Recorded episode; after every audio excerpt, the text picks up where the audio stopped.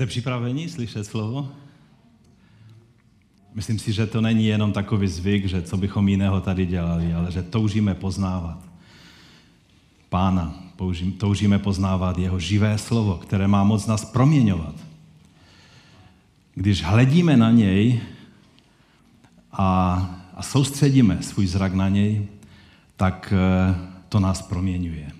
A hledět na něj můžeme právě skrze jeho slovo. Já bych vás poprosil, pokud sbírka už skončila, tak abychom povstali a budeme číst text, který k tomu titulu, který jste tam viděli před chvílí, titul toho kázání je Ten, který se stoupil z nebe. A já budu číst eh, Jánovo evangelium, třetí kapitolu od začátku po 21. verš. Budu dnes číst podle Bible 21.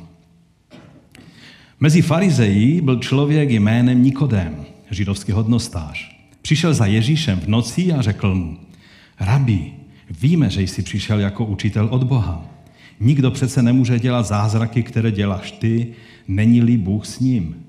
Ježíš mu odpověděl, amen, amen, říkám ti, pokud se někdo nenarodí znovu, nemůže spatřit Boží království. Jak se může člověk narodit, když je starý, řekl na to Nikodem. Může se snad vrátit do matčina Luna a podruhé se narodit? Ježíš mu odpověděl, amen, amen, říkám ti, kdo se nenarodí z vody a z ducha, nemůže vejít do Božího království. Co se narodilo z těla, je tělo. Co se narodilo z ducha, je duch. Nediv se, že jsem ti řekl, musíte se znovu narodit. Vítr vane kam chce a slyšíš jeho hlas, ale nevíš, odkud přichází a kam jde. Tak je to s každým, kdo se narodil z ducha.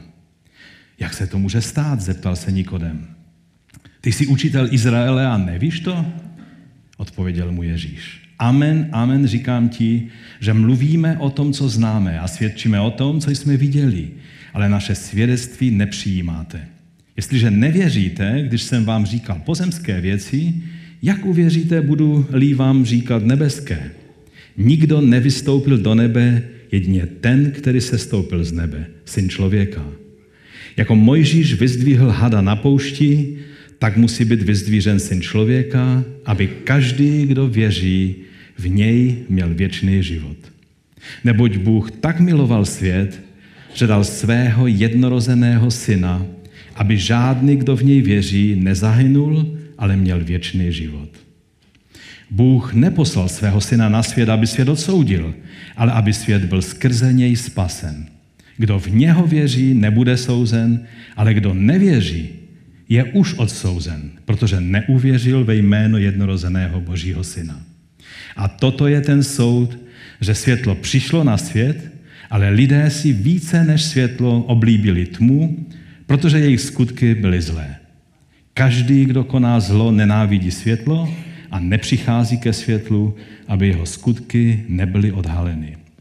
Kdo ale koná pravdu, přichází ke světlu, aby se ukázalo, že jeho skutky byly vykonány v Bohu. My tě prosíme, Otče, aby si toto slovo posvětil v, nás, v našich srdcích, aby si e, pomohl, aby ono vykonalo to, k čemu je posíláš. Ať nás proměňuje k životu tvé slovo. O to tě, Otče, prosíme ve jménu našeho Pána Ježíše Krista. Amen. Amen. Můžete se posadit? Je jedna epizoda z filmu, který nedokážu vidět, aniž by mě to úplně dostalo a jsem vždy z toho úplně na měko. A je to rozhovor pána Ježíše s Nikodémem v sedmém dílu první sady seriálu The Chosen a to je vlastně i ten nosný obrázek. Doufám, že jste ten seriál měli možnost vidět. Ne všem se možná líbí, ale chci vám říct, že je z toho, jak, jak, jak studují eh, to historické a kulturové pozadí vlastně té doby novozákonní, tak ten film hodně ukazuje ty věci tak, jak skutečně byly. Já jsem, jsem tím velice potěšen. Byl totiž natáčen, nebo je natáčen, protože teď se chystá třetí řada, měla by možná teď na svátky nebo na Velikonoce, nevím přesně kdy, by měla eh, už také být promítana. A ta, tento seriál se natáčí s eh, odborníky na tehdejší dobu. Jsou tam různí historikové, odborníci na nový zákon, pastoři, rabini a tak dále. A myslím si, že to je dobré. Pro mě ta scéna je tam naprosto perfektně vystvířena. I když jde dost proti proudu tradičního pojetí eh, tohoto příběhu, který jsme četli. Tradičně totiž Nikodem je představován jako určitý prototyp ustrašeného farizejského pokrytce, který se schovával a nebyl schopen eh, se jednoznačně postavit na Ježíšovu stranu. Dokonce v době reformace eh, se ujal takový nový termín, který se začalo používat. Některým lidem se říkalo, že jsou to nikodemité. A to byli ti lidé, kteří byli skrytými evangelíky a zůstávali ještě stále v katolické církvi, která tehdy protestanty pronásledovala.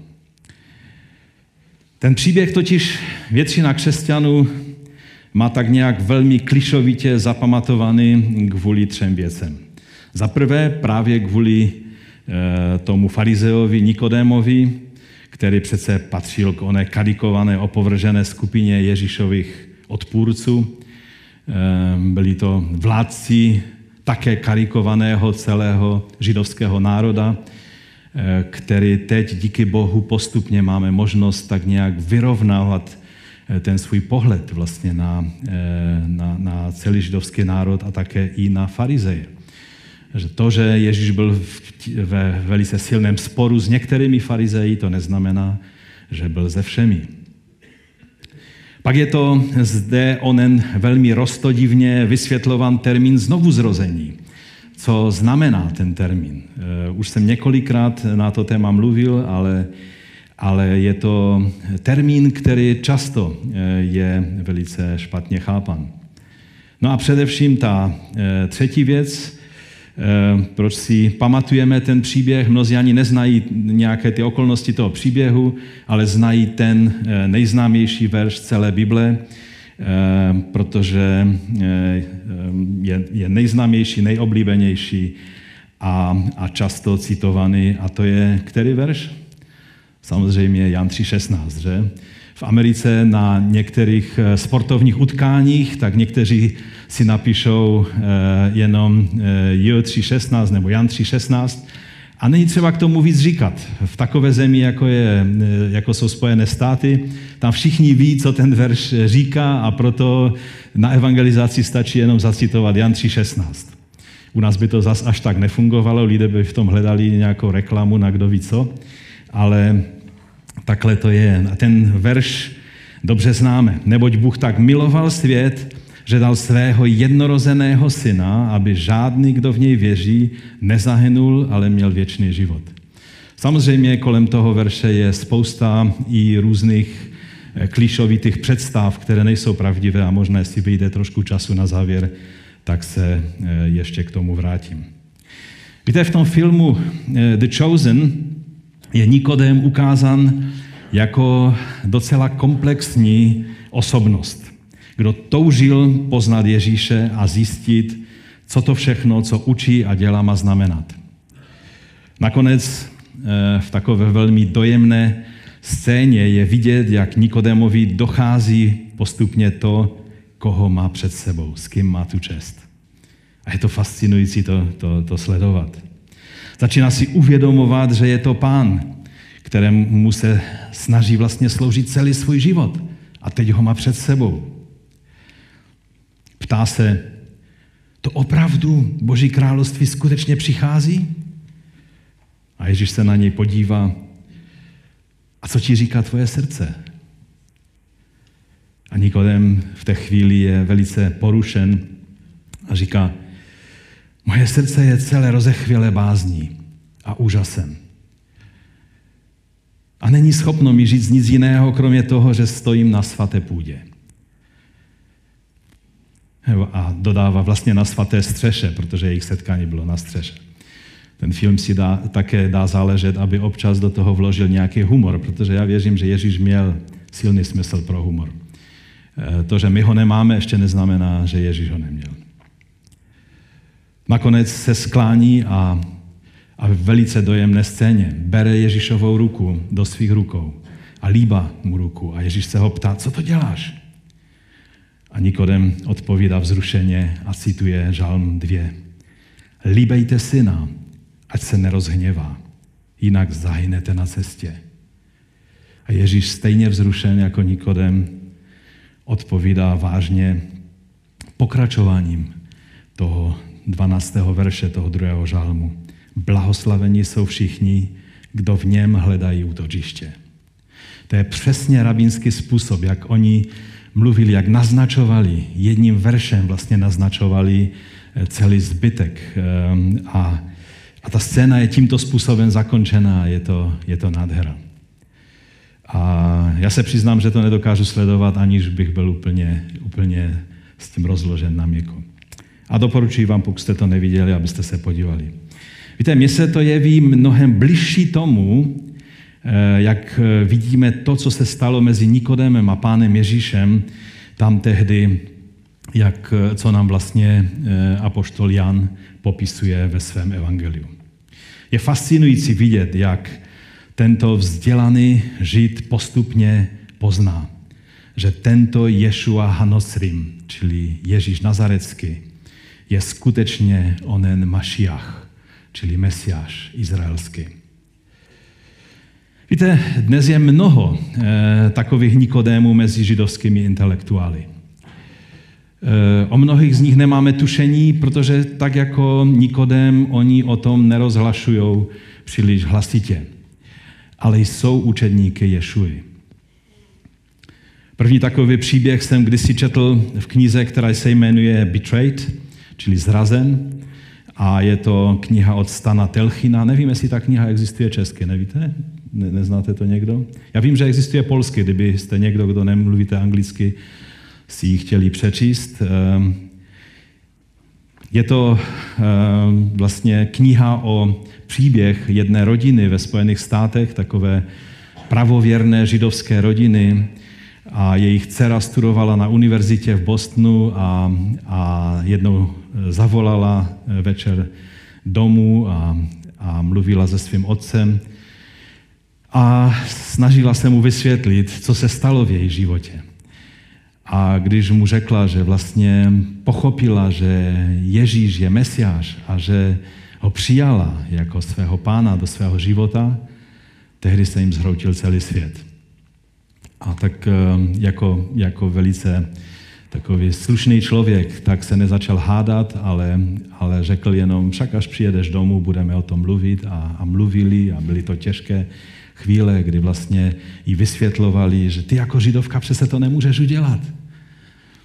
A, a ona, je, ona prosila jeho a, a maminku, maminka byla z toho úplně zhroucena, tak prosila, e, udělej jednu věc, čti Bibli a zkus zjistit, jak to je.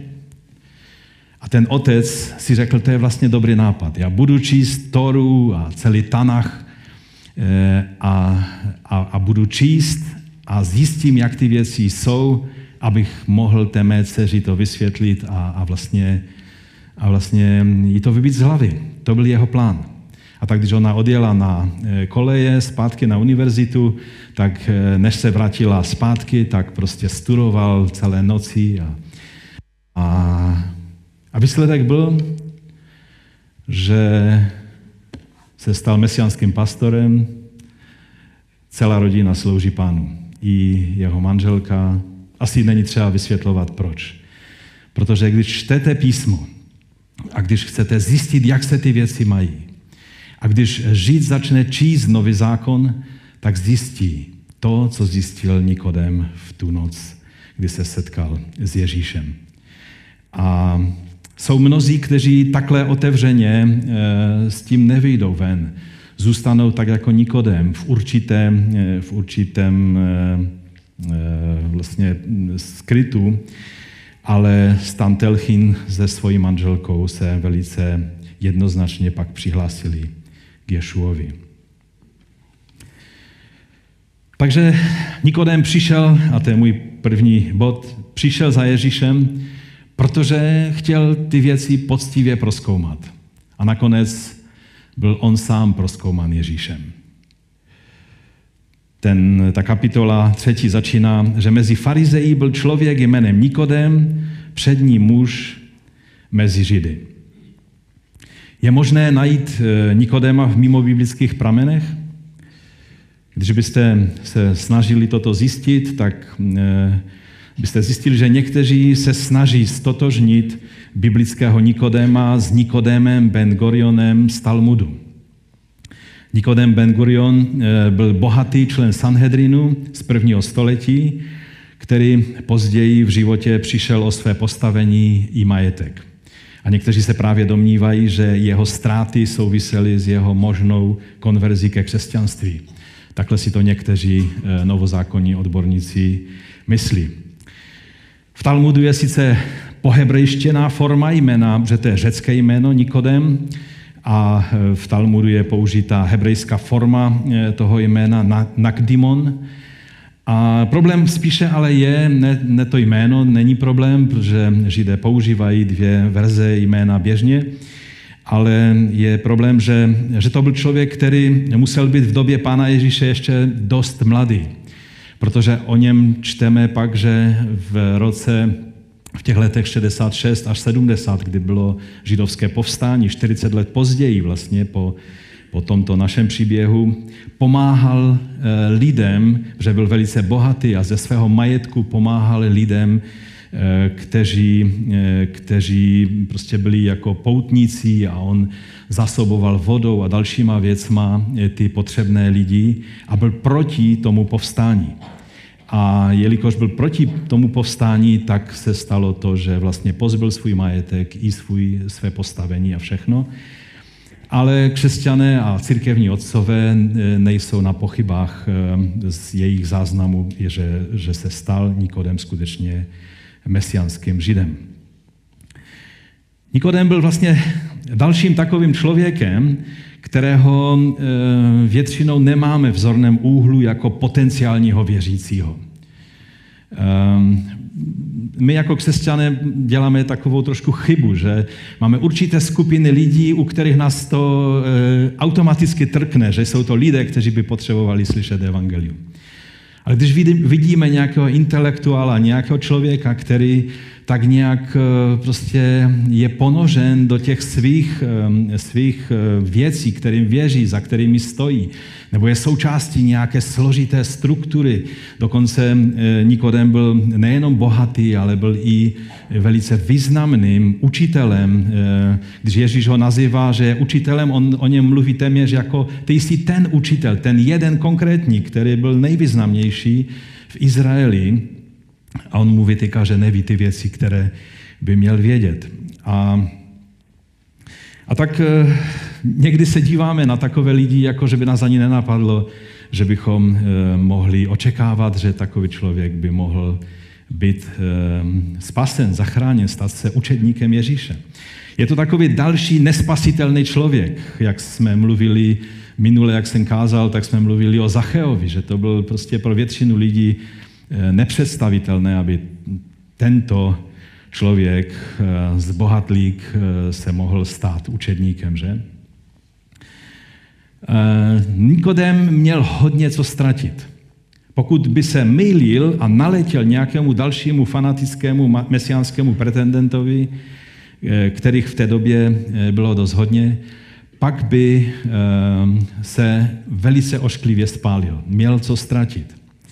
Zacheus, jak jsme mluvili minule, eh, onen zbohatlý tunelář, eh, který ale v hloubi srdce toužil po změně svého života, nechtěl zůstávat v tom vlaku a v té reputaci, ve které prostě byl známý, tak ten Ježíšovou návštěvou u něho doma neměl co ztratit, jenom získat. Že?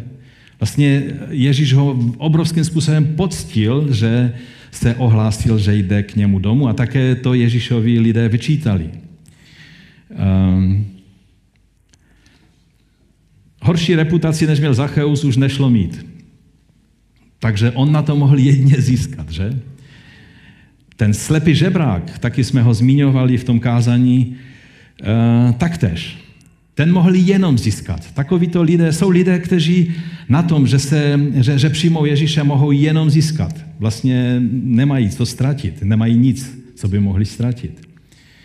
Ten bral Ježíše všemi doušky, že? Přece mu změnil život z beznadějného slepého žebráka na skvělý život člena mesianské komunity, která se o své členy dokázala postarat. Ale Nikodem, jeho reputace byla perfektní. Měl hodně co ztratit. A pokud naše informace jsou správné, jak jsem před chvíli zmiňoval, tak se taky stalo. Nikodem je jedním z těch, kteří byli zachráněni, tak říkajíc, uchem jehly. Jak pan Ježíš o tom mluvil, že bohatý člověk, že je jednodušší, aby velbloud prošel uchem jehly, než aby bohatý vstoupil do Božího království. Ať už bohatý svou reputací, svou, svým vzděláním, nebo bohatstvím, nebo čímkoliv jiným. Ale Boží slovo nám ukazuje, že takovýto lidé, jako velbloudí skrze ucho jehly, že do Božího království přicházejí, protože Bůh dělá zázrak. A vlastně to, že se někdo stane učedníkem Ježíše Krista, v každém případě je to vždy zázrak. Není to žádná přirozená věc. Možná bych tuto volnou sérii kterou tak nějak nechci jsem začal, mohl nazvat zachránění uchem jehly, nebo uchem jehly, nebo nějak tak. Další takový nespasitelný člověk v očích ostatních lidí je žena, eh, samařská žena ze čtvrté kapitoly Jana. To je hned další kapitola po té třetí kapitole. Tak možná by to mohlo, mohl být námět na, na nějaké další kázání někdy v budoucnu. Ale pojďme zpátky k Nikodemovi. Jan říká, že přišel za Ježíšem v noci. Mnozí to berou za zbabělost, ale nejspíš to bylo jinak. Nikodem byl známou osobností a z největší pravděpodobností přišel v noci nikoli ze strachu, ale aby se vyhnul davu, který by jeho rozhovor s Ježíšem přerušil.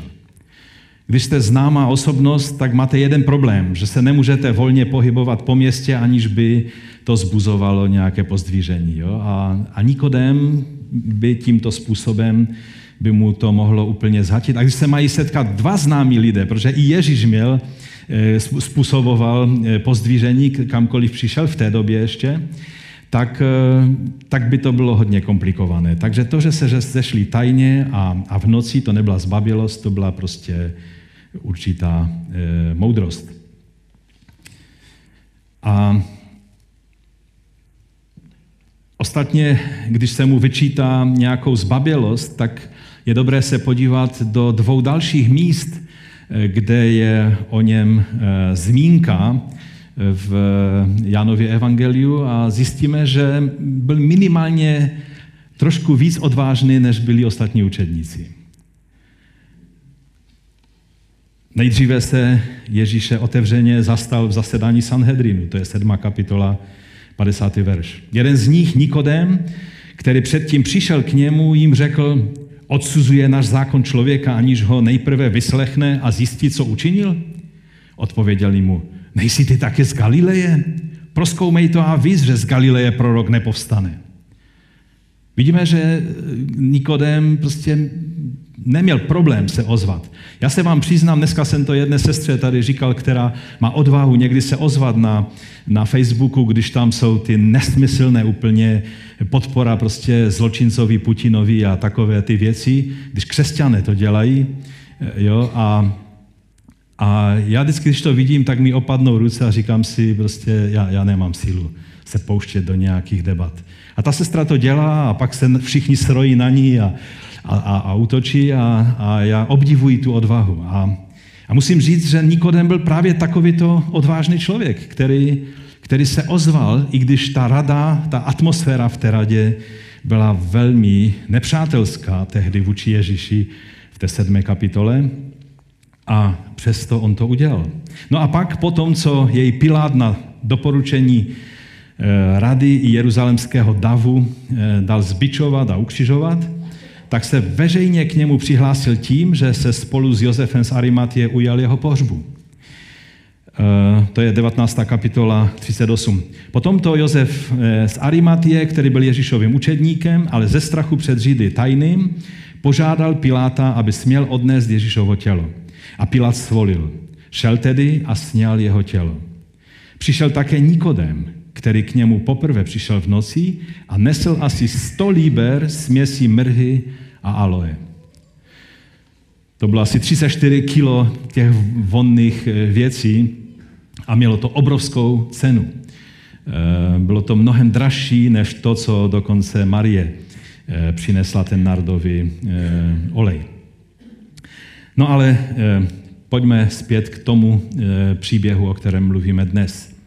Ještě jinak, abych, abych jenom vysvětlil, doufám, že chápete, že přihlásit se k eh, Bužičovi, kterého římská, římské autority odsoudili a přibili ke kříži, což byl vrcholný trest. To byl politický proces.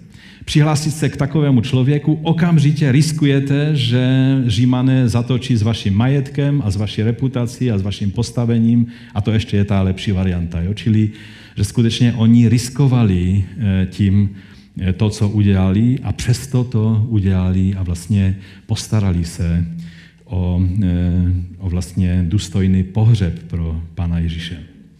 No ale pojďme zpátky k tomu příběhu. Zde Nikodem celý rozechvěli zvědavosti přichází k Ježíši a říká mu, rabi, my víme, že jsi přišel od Boha. Koho myslí tím my? Myslí tím nejspíš ostatní členy Sanhedrinu nebo nějaké významné farizeje, kteří se rovněž zajímali o to, kým eh, Ježíš je, nebyli, neměli takové ty předsudky už předem eh, vytvořené. Byl tak trochu zástupcem všech těch farizeů, kteří nezdíleli onen nenávistný postoj ostatních vůdců národa vůči Ježíši. Nikodem to ještě zatím nevěděl, ale musel eh, se dozvědět něco, o čem zatím neměl ani tušení. Nikodem potřeboval poznat, že Ježíš není jen jeden z eh, výjimečných pomazaných a Bohem používaných proroků, který se zde po dlouhé době mlčení, na které si oni dokonce vytvořili určitý teologické vysvětlení, proč Bůh mlčí, proč Bůh nemluví skrze proroky, jako mluvil ve staré době. A už to, když se objevil prorok eh, jako Jan Křtitel a posléze Ježíš, tak už to bylo pro, eh, pro ně fascinující a, a toužil by se blíže s ním seznámit a zjistit, jak to je. Ale on potřeboval poznat, že Ježíš je onen jedinečný, jediný svého druhu, Bohem poslaný Boží syn. Že to je samotný syn člověka, z proroka Daniele, který měl převzít věčnou vládu. To je to často citované slovo eh, mnou tady eh, ve sboru z sedmé kapitoly Daniele, kde eh, právě je řeč o synu člověka, který převezme vládu. Vlastně v něm se Jahve vrací na Sion a stává se králem. Jak nad Izraelem, tak nad národy.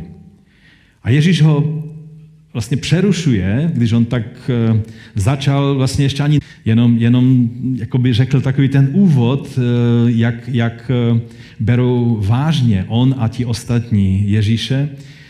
A Ježíš ho přerušuje a říká, to je třetí verš, amen, amen, pravím tobě, to amen, amen znamená, takhle je to pravda.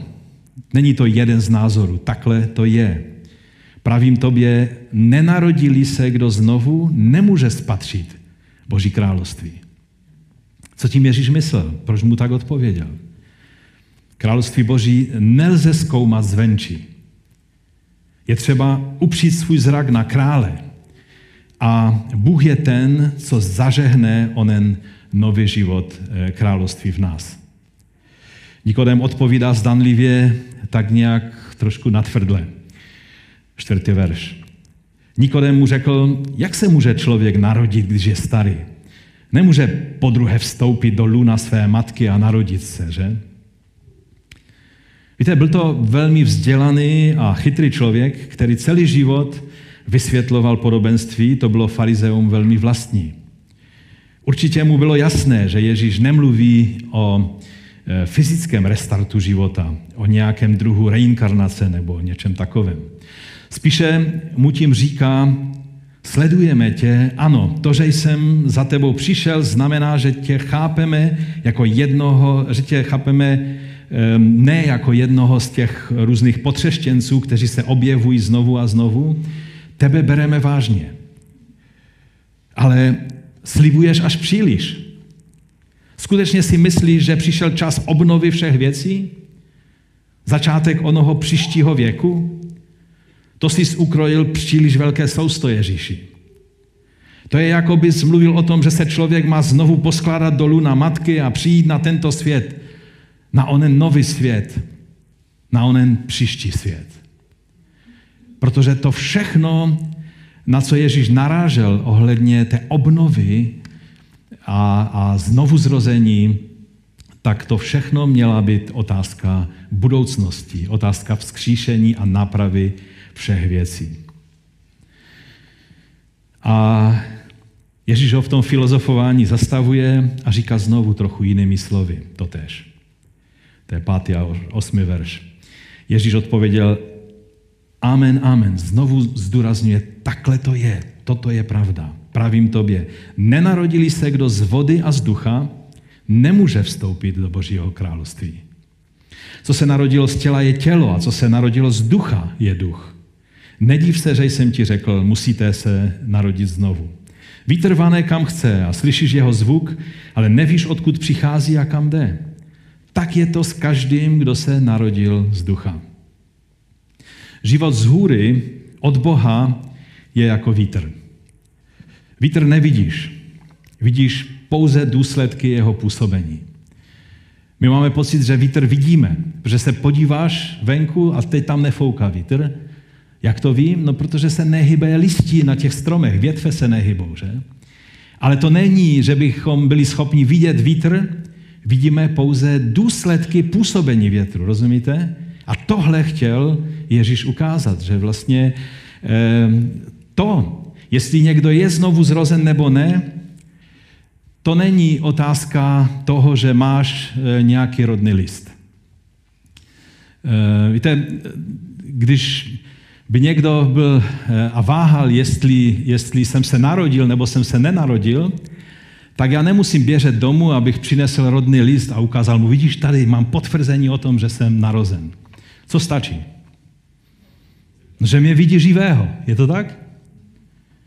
To znamená, když se dohadujeme o tom, jestli někdo je znovu zrozen nebo není, Stačí se podívat, jestli je v něm boží život, jestli je v něm duchovní život, jestli, to, jestli je učedníkem Ježíše Krista.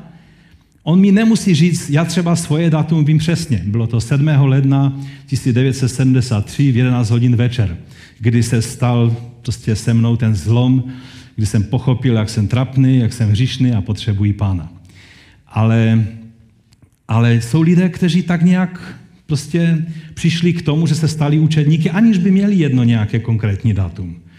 Není důležité, abys měl datum, důležité je, jestli je v tobě život, pak jste narodil, protože jinak se nejde. Pokud se nenarodil z hůry, což je přesnější použití toho slova nové narození, je eh, narození z hůry, tak je to běžněji používáno v eh, tehdejší době v řečtině. Pokud, se, eh, pokud je v tobě život, tak se narodil. A to také ukazuje, že kolem, víte, kolem znovu zrození působí spousta zmatku.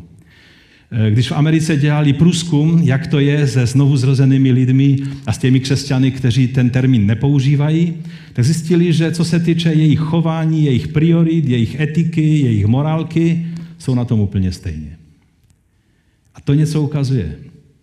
Nezáleží na tom, kolik zdůrazňuješ slovo znovu zrozený, já jsem znovu zrozený křesťan. Buď prostě učedník Ježíše. A jestli je v tobě život, je jasné, že se narodil, protože jinak se k tomu přijít nedá. To byla odbočka, to se nechtěl mluvit, ale tak nějak mi to přišlo důležité. A kdybyste eh, chtěli něco víc eh, o tomhle tématu, protože to je, mohl bych se zastavit jenom u toho a mluvit jenom o těchto věcech, Víc o tomhle mluvím v kázání ze série Království Boží tady a teď. Díl čtvrtý, Život království. E, najděte si to kázání na našich stránkách kcetěšin.cz a je to vlastně celé kázání na téma toho nového života, života z hůry, znovu zrozeného života. Nikodem v té chvíli kapituluje a ptá se, jak se to může stát? A Ježíš mu v té chvíli připomíná, kým je, že je zodpovědný za to, aby Izrael znal Boží příběh. Že on je učitel, že by měl on ostatním lidem vysvětlovat, jak ty věci jsou. A pak mu vysvětluje, že není možné ty věci uvidět bez toho, aby nám je ukázal ten, kdo k nám přišel z hůry od Boha. A ten, kdo přišel z hůry, stojí před ním. To bylo to, co měl eh, Nikodem pochopit jako hlavní věc. Když hledí na něho, hledí na Boha Izraele, který přišel, aby zachránil svůj lid. Desátý verš a třináctý. Ježíš mu odpověděl, ty jsi učitel Izraela a toto nevíš? Amen, amen, pravím tobě, že mluvíme, co ví, víme, svědčíme o tom, co jsme viděli a vy naše svědectví nepřijímáte. Když jsem vám eh, pověděl věci pozemské a eh, nevěříte, jak uvěříte, povím-li vám věci nebeské? Nikdo nevystoupil do nebe, kromě toho, který sestoupil z nebe, syna člověka, který je v nebi.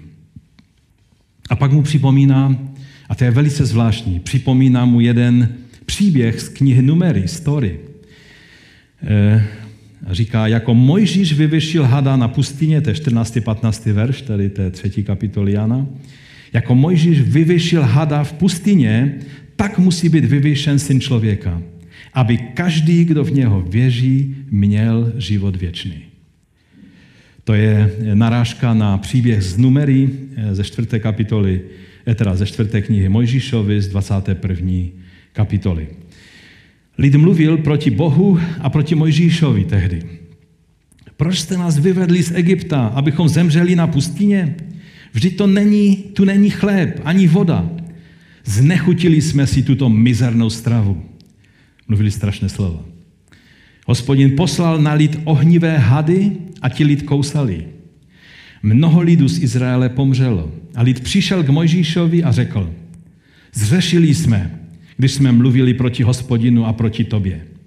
Modlí se k hospodinu, aby od nás ty hady odstranil. Mojžíš se za lid modlil. A hospodin řekl Mojžíšovi, udělej si ohnivého hada a umísti ho na korouhev. I stane se, že každý, kdo je kousnut, když se na něj podívá, když se na něj podívá. Nemusí se ho dotknout. Když se na něj podívá, zůstane naživu. Ano, Izrael byl v nenapravitelném stavu. Celý svět je Nikodeme v nenapravitelném stavu. Ježíš tím chtěl říct. Ani Izrael, ani mocní tohoto světa s tím už nic nejsou schopni udělat. A právě proto ale Bůh udělal přesně to stejné, co kdysi pro zoufalé Izraelce na poušti. Nebyli schopni bránit, eh, se bránit těm hadům, nebyli schopni vytvářet nějaké léčivé lektvary nebo masti, nebo, nebo nějak se bránit tím, že by, eh, že by ty hady eh, dokázali zabíjet. Jediné, co ještě mohli, to bylo prostě pozvednout svůj zrak a pohlédnout na co? Na bronzového hada na korouvi. Zvláštní úkaz. Ten pohled důvěry, což je víra, a spolehnutí se na boží řešení je zachránil. Byla to obrovská boží milost. Nic nebyli schopni udělat, jen se podívat. A tak je to dodnes. Možná si říkáte, no dobře, to je skvělé, ale proč ten Mojžíš měl použít hada? Vždyť to je pohanské až na půdu. A máte pravdu. Ve všech kulturách kolem Izraele byl had chápán jako pozitivní síla, která ochraňuje. Například v Egyptě se eh, hadím soškou eh, chránili před ušknutím eh, od hada. Jinde to byl třeba had Ausklepios, nebo latinský Esculapus, že? Bůh, který uzdravuje. Dokonce dodnes je ve znaku vlastně farmacie a zdravotnictví a tak dále. Ale u Izraelců to byl vždy symbol zla a hříchu a smrti. Takže proč had? Pro mě, podle mě teda eh, byly k tomu dva důvody. A já vám je velice kratičce se budu snažit vysvětlit. První důvod byl z oblasti duchovního boje. Nesmíme nikdy zapomenout na to, že žijeme ve světě, který vidíme, kterého se dotýkáme, ale že je i svět, který jehož působení vnímáme, ale do kterého nevidíme a nemáme možnost zjistit. Je to ta neviditelná realita. A na to odkazoval právě ten had a odkazoval na příběh z Exodu ze 7. kapitoly od 8. verše. Pamatujete, jak eh, Bůh poslal Mojžíše k faraonovi. A hospodin tehdy Mojžíšovi a Áronovi řekl, když vás farao vyzve, pokažte se, eh, prokažte se nějakým divem. Řekneš Áronovi, vezmi svou hůl a hodí před faraona a promění se v hada. A tak šel Mojžíš s Áronem k faraonovi a udělali, co jim hospodin přikázal. Áron hodil svou hůl před faraona a jeho dvořany a proměnila se v hada. Farao si ale zavolal mudrce a čaroděje. A tito egyptští věštci dokázali svými čary totež. To byli okultisté jak řemen. Hodili své hole na zem a proměnili se v hady. Pak tam je takový dovětek, který to řeší všechno. Aronova hul však jejich hole spolékala. Rozumíte? Tak jako Mojžíš připomněl Izraelcům, že Aaronova hůl proměněna na hada pozřela všechny hady těch faraonových okultistů, protože je mocnější ten, který je v nás, než ten, který je v tomto světě, tak Ježíš, až bude vyvýšen na kříž, porazí všechny mocnosti, které drží lidi dosud v otroctví. To je ten obraz, který Ježíš používá. Mluví o duchovním boji, který, eh, který se měl stát, který nebylo vidět, ale který je tím hlavním vítězstvím, které se stalo eh, právě na Golgatě. No a ten druhý důvod, tak bych řekl slovy známého autora a pastora, možná jste eh, něco od něho četli, Maxe Lukada, který říká toto. V Mojžíšově bronzovém hadovi hospodin ukazuje Izraelitům současně jejich hřích i svou milost. Vidět hřích bez milosti je zoufalství. Vidět milost bez hříchu je arogance. Vidět je současně je obrácení. 2. Korinským 5.21 říká, toto, který hřích, eh, toho, který hřích nepoznal, za nás učinil hříchem, abychom se my v něm stali boží spravedlnosti.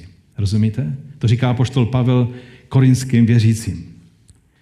A Max Lucado to doplňuje skvělým konstatováním.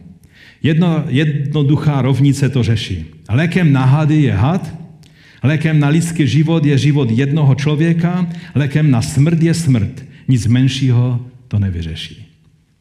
Proto se Ježíš musel stát hříchem za nás, za náš hřích, aby ho mohl odstranit z cesty. Musel se stát člověkem, aby člověka zachránil a musel zemřít, aby nás osvobodil ze sparu smrti a zajistil nám svým vzkříšením vzkříšení. Takže za druhé, jaké je z toho pro nás poučení? Ano, Nikodem i my všichni potřebujeme pochopit, že Ježíš je vítěz nad každou mocností a autoritou na povětří a na nás je, abychom tuto jeho milost a spasu přijali. Tím, že se s důvěrou na něj zahledíme a jsme tím proměňovaní k jeho obrazu a jsme zachráněni od onoho hadího ušknutí hříchu. On je ten, který se stoupil z nebe, aby nám to umožnil. To jediné, co máme pro to udělat, je zahledět se na vyvyšeného Ježíše. To vyvyšení má samozřejmě eh, dva, dva významy. Za prvé byl pozvednut na dřevo kříže, kde byl přibít ke kříži. A za druhé byl vyvyšen po pravici otcově, kde sedí a králuje až do chvíle, kdy přijde, aby završil své království na této zemi. Důležité poučení pro dnešní křesťany, pro nás z toho příběhu Nikodema, je, že Ježíš jednal s tímto hledajícím člověkem citlivě, uměrně jeho postavení a ochotě se s Ježíšem zblížit. Někdy jsme velice netrpěliví a když člověk potřebuje více času a trošku jemnější a zdvořilejší zacházení, tak obrátíme list a jdeme dál. Sdílet se evangeliem s někým, kdo nemá co ztratit a jenom to natřeně přijme.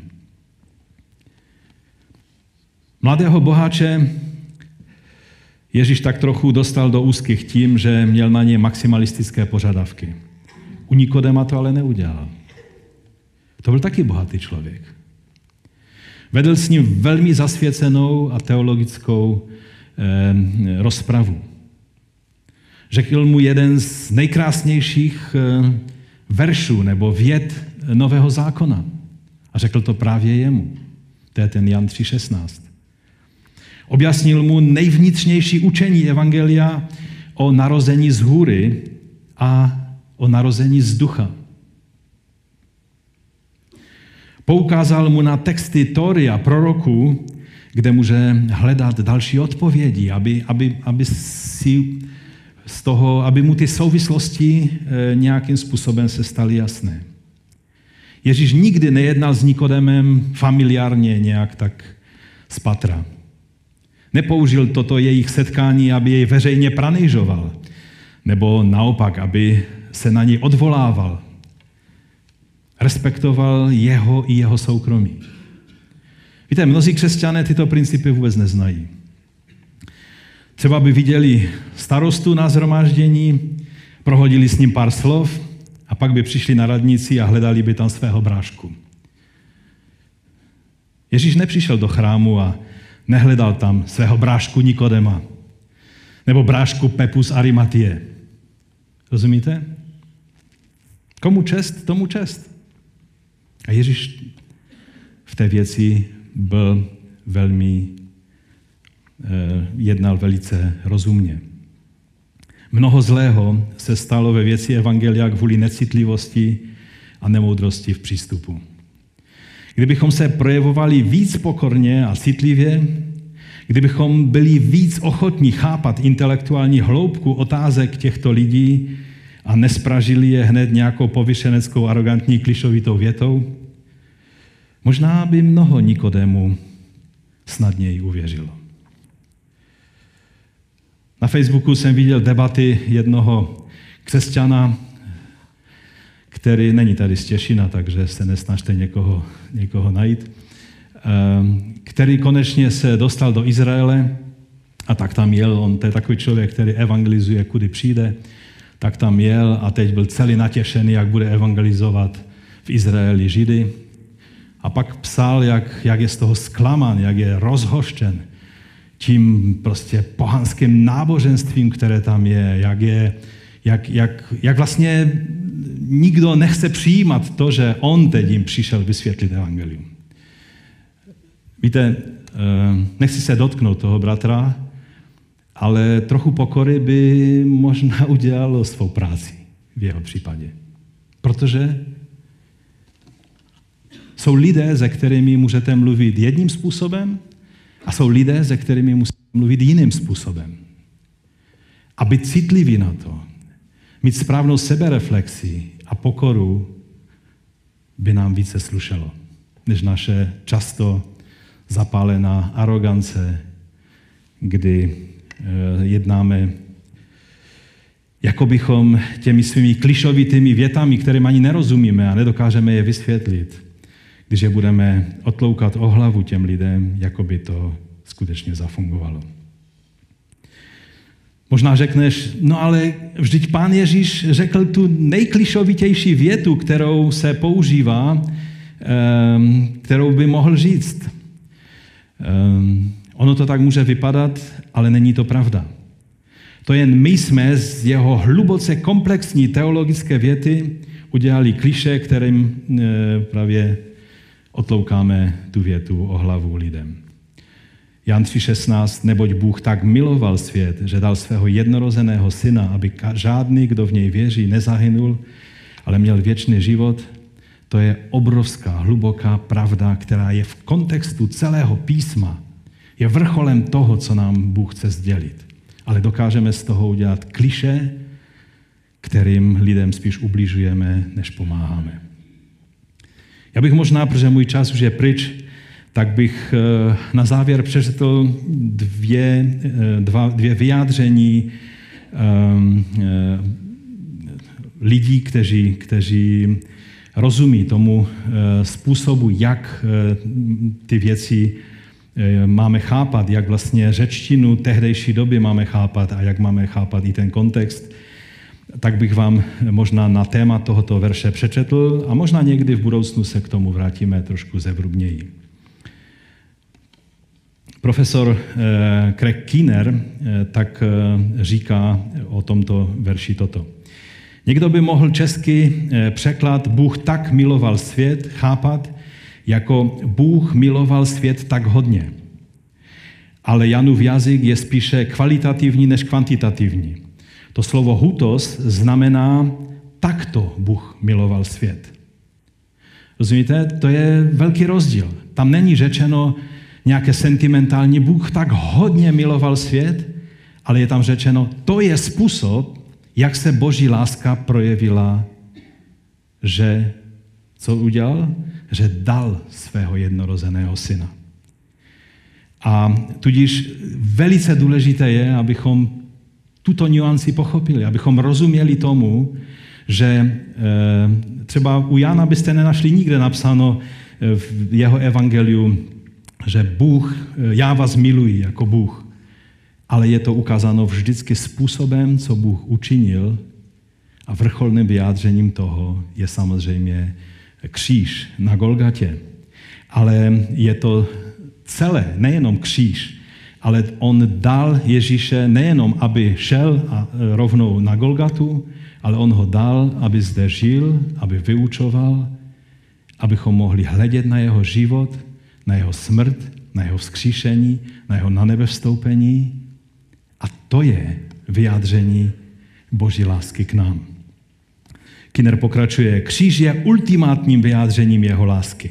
Nikde v tomto evangeliu Bůh neříká miluji vás, on vlastně říká to, co jsem před chvíli řekl. Spíše svou lásku k lidstvu prokazuje tímto sebeobětováním.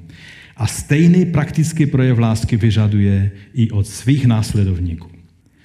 A e, druhou věc, kterou je důležité si vysvětlit, to je, že ten překlad jednorozený syn je velice nešťastný, je zastaralý a a je lépe ho nepoužívat. Já jsem záměrně to přečetl z Bible 21, že tam je to použito a je lépe, můžete si tam udělat hvězdičku ve své Biblii a poznačte si tu poznámku, kterou se vám snažím teď vysvětlit a budu citovat eh, Michaela Heisera, který k tomu říká eh, ve své knize eh, Neviditelná realita toto. Jednorozený je bohužel matoucí překlad, zejména pro moderní uši. Nejenže se zdá, že překlad jednorozený odporuje zřejmým výrokům ve starém zákoně o ostatních božích synech, eh, ale naznačuje, že existovala doba, kdy syn neexistoval, že měl počátek. Řecké slovo, kterým se tato věta překládá, je monogenes. Neznamená jednorozený v nějakém porodním smyslu. Zmatek pramení ze starého nepochopení kořené tohoto řeckého slova. Dlouhá léta se mělo za to, že monogenes pochází ze dvou řeckých výrazů monos, což znamená jediný, a genao, což znamená plodit a rodit. Řečtináři později zjistili, že ta druhá část slova monogenes nepochází z řeckého slova genao, ale z podstatného jména genos, což znamená třída nebo druh. Výraz doslova znamená jediný svého druhu, nebo jedinečný, unikátní, bez konotace stvořeného původu, rozumíte? Protože je Ježíš skutečně stotožněn s Jahvem a proto je spolu s Jahvem jedinečný mezi Elohim, kteří slouží Bohu, není termín monogenes v rozporu se starozákonním jazykem. To stejné slovo je v řeckém překladu starého zákona použito o Izákovi, že byl tím monogenes synem Abrahamovým, a přitom my víme, že, že Izák měl staršího syna, že? Ale Izák byl jedinečným synem. On byl synem, který byl synem smlouvy, synem zaslíbení. To znamená, že takového syna, jako byl Izák, měl Abraham pouze jediného.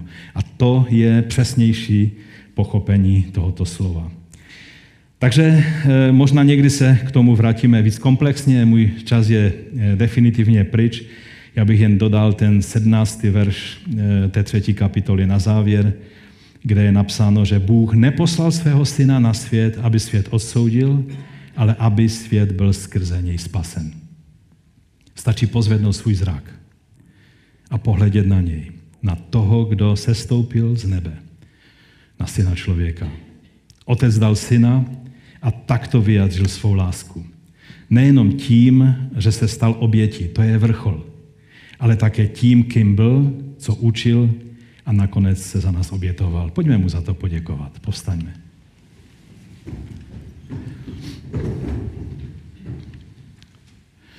Ano, pane, my ti děkujeme za to, že ty jsi ukázal vrchol lásky tím, že se stal člověkem.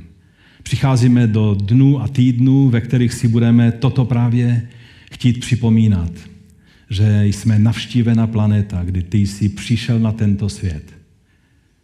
Otec projevil svou lásku právě tak, tímto způsobem, že dal svého syna. My ti za to děkujeme, pane. Že jsi ve svém synu přišel na tento svět, že jsme mohli se stát toho svědky. My ti děkujeme i za e, muže, jako byl Nikodem, kteří, kteří měli otevřené srdce a toužili ty věci poznat a pochopit. My ti děkujeme za muže, jako byl apoštol Pavel, který byl v zaslepenosti, pronásledoval a běžel. A ty jsi měl tu, e, tu trpělivost a tu lásku, aby se mu postavil do cesty aby ho zastavil a učinil z něj své, svůj nástroj. My ti děkujeme za každého člověka, který má možná ten myšlenkový svět složitější než my. A přesto ty máš svůj způsob, jak se k takovým lidem přiblížit. Pomoz nám, abychom byli dostatečně pokorní, abychom mohli být tvým nástrojem vůči i těm zdanlivě nespasitelným lidem. My ti děkujeme za to, že ty jsi přišel pro každého člověka neexistuje druh člověka, který by byl nespasitelný. Ty máš svoji záchranu pro každého a my ti za to děkujeme a chválíme tvé jméno. Amen. Amen. Pán vám žehnej.